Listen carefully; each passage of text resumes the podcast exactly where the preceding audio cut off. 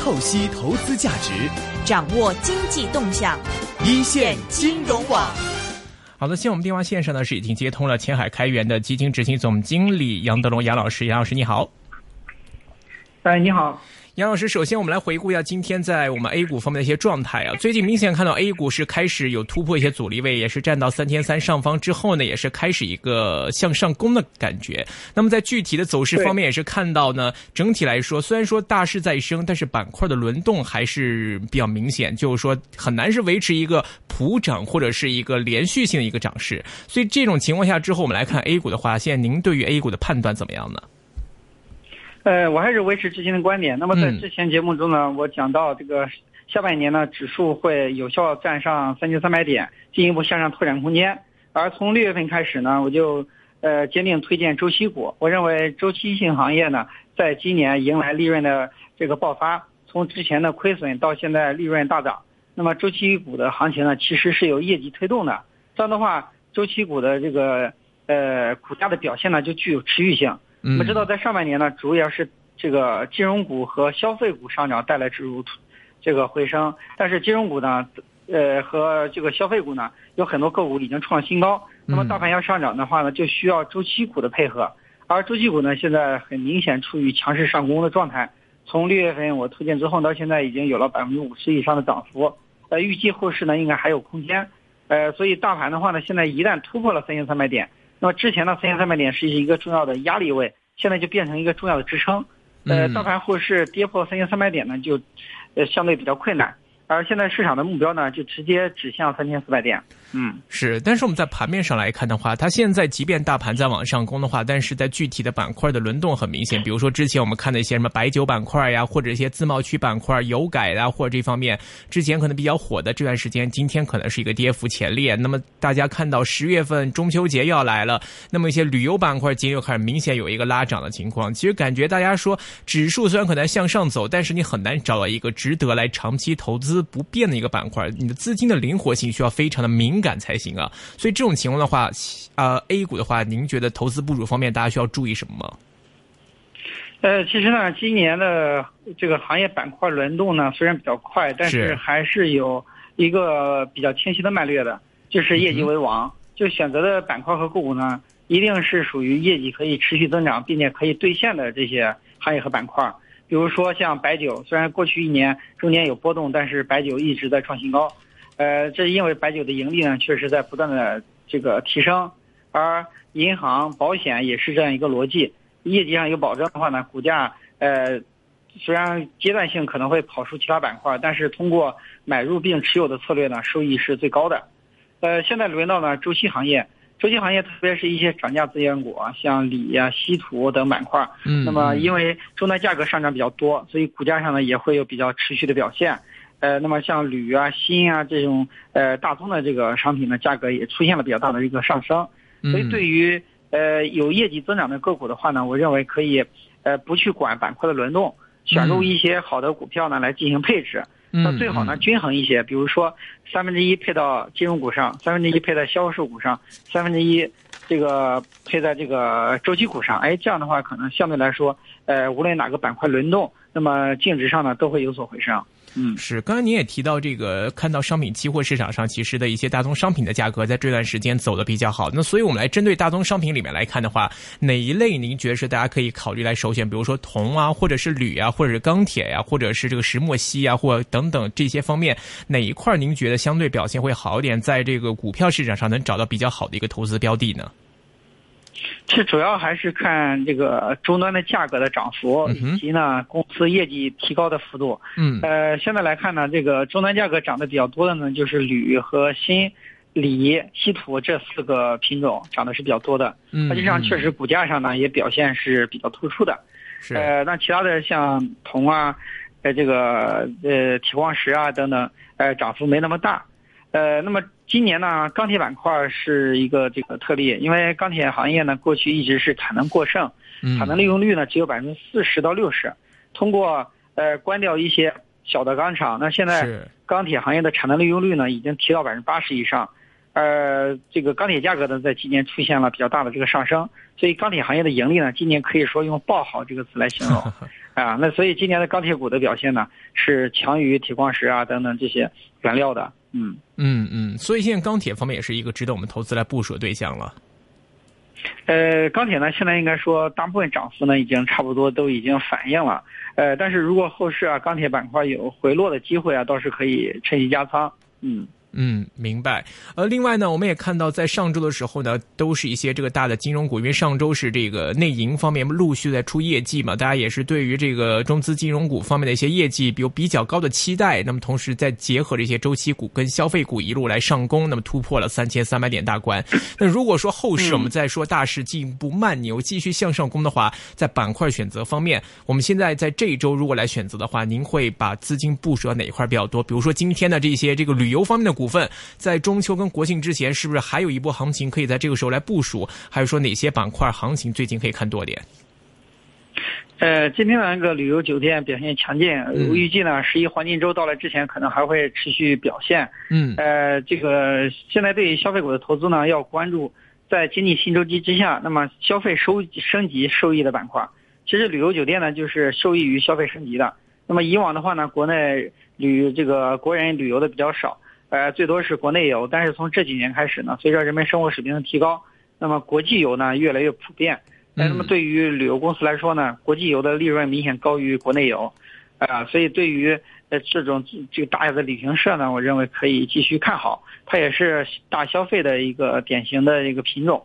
啊，另外呢，这个呃受益于基建投资的，像重卡、水泥、工程机械，那么今年的盈利状况呢也比较好，业绩呢出现了反转。呃，订单呢也创了这个历史新高，所以对于重卡产业链以及工程机械和水泥的板块呢，我认为可以。重点关注。OK，基建板块其实大家最近应该也关注到一个消息，就是中国的一些海外投资项目好像是出现一些问题。巴铁投资那边好像也是出现了一些这个争拗啊，好像是法律纠纷吧，就是老板是被抓了还是怎么样？其实这些方面，您觉得应该不会有阻于整个市场对于一些基建呐，或者是这个呃原材料这方面的一些投资热情吧？呃，这个影响不大，因为现在。对于基建类的这个板块投资呢，主要还是受益国内投资的增长。嗯呃，就是今年地方政府的投资呢，明显这个增长比较多，而房地产投资呢，也没受到房房价这个调整以及成交量下降的影响。因为过去两年呢，房地产去库存比较彻底，是很多城市的库存都已经在过去两年销售火爆的时候去掉了，所以现在补库存的需求比较大。今年房地产投资呢，增速还是比较高的。再加上地方政府投资比较高，所以今年投资拉动呢，主要是靠国内的需求，呃，出口方面的这个需求量呢，并不是特别大，所以对于这个呃呃呃基建类的这个板块呢，影响不大，可能对于一些比方说流标的一些建筑公司有一定的影响。嗯，OK，所以基建我们主要还是看在国内的一些基建投资是吗？对，主要是国内的基建投资带来了这个呃收益、销量的增长。那比如说具体可能会看哪一类型的呢？呃，比如说像工程机械啊、重卡啊，呃，以及重卡产业链上的一些零部件公司啊。呃，还有水泥啊这些板块的需求是比较大的。那对于一些像我们这些可能像大的一些龙头，像那个这个中铁呀、中铁建呀、中车呀这一类的，这个之前在我们两年前这个大时代里面拉升比较大的这些呃铁路基建相关的一些股份呢？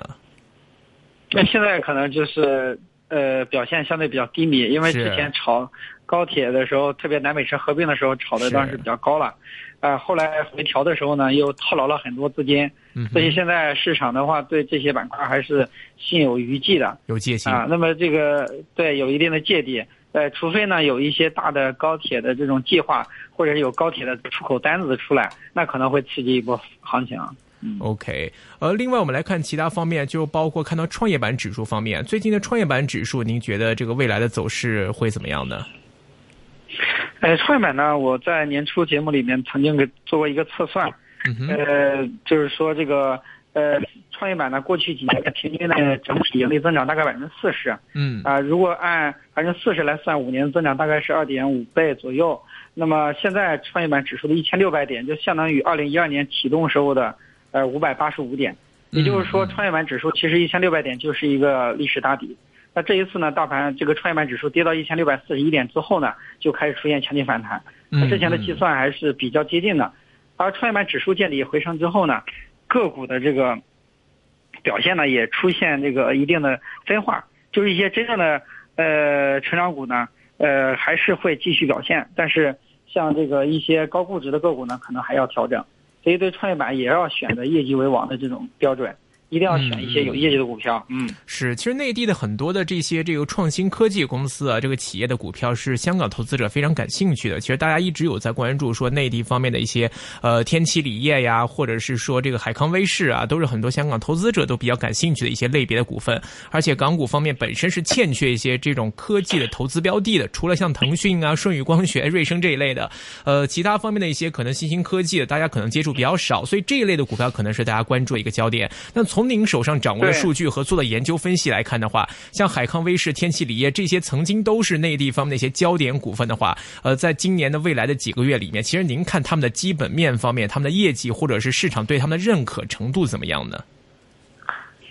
呃，现在来看呢，因为这个对成长股的这种业绩的预期呢，呃，短期内可能还是很难兑现的，可能需要未来几年才能逐渐的实现它的这个业绩的释放。呃，从故事上来看呢，这些成长股的这个炒作啊是上升非常快的，就是从之前的被低估啊，迅速的炒到一个比较高的这个水平啊。这也是因为成长股的弹性呢相对来说，呃，这个比较大啊。一旦有一资金关注的话呢，可能迅速的这个上涨啊。这也是周期这个成长股和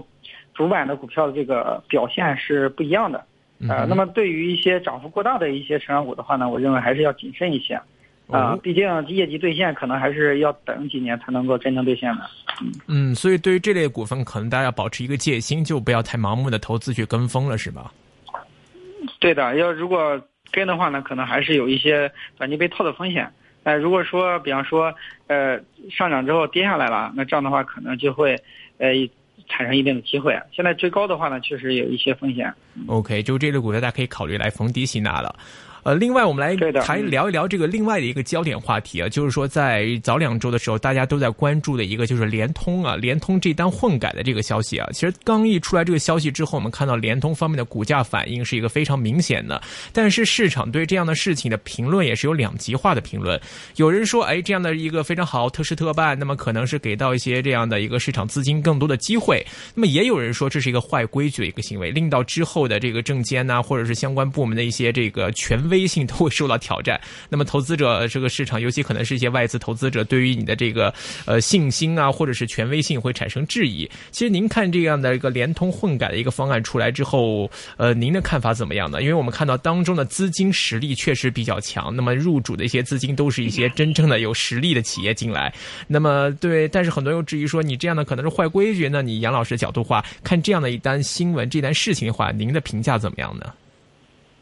呃，其实联动混改呢是一个这个很重要的一个事件，因为国企改革现在进入深水区，啊，混改呢是一个重要的方式。混改呢相当于给国企引入民营资本的成分，这样的话就改变了国国资这个一股独大的这个问题，让民资呢也分享这个国企呃成长的这个盈利的这种呃分红。呃，那么对国资来说呢，通过混改改善了公司的治理结构。改变之前效率比较低下，然后这个缺乏监督这样一个弊端，呃，应该说呢，混改是国企改革的一个重要的呃部分。但是因为联通的盘子也比较大呢，确实混改牵涉的资金也比较多，可能有一些也突破这个规定的这种现象，引起了一些人的这个质疑。但是呢，我认为就是说混改这个事情本身呢，是应该是鼓励的，也是对于相关公司的股价呢产生正面的影响的。嗯，那么对于参与到股改的一些民营资本呢，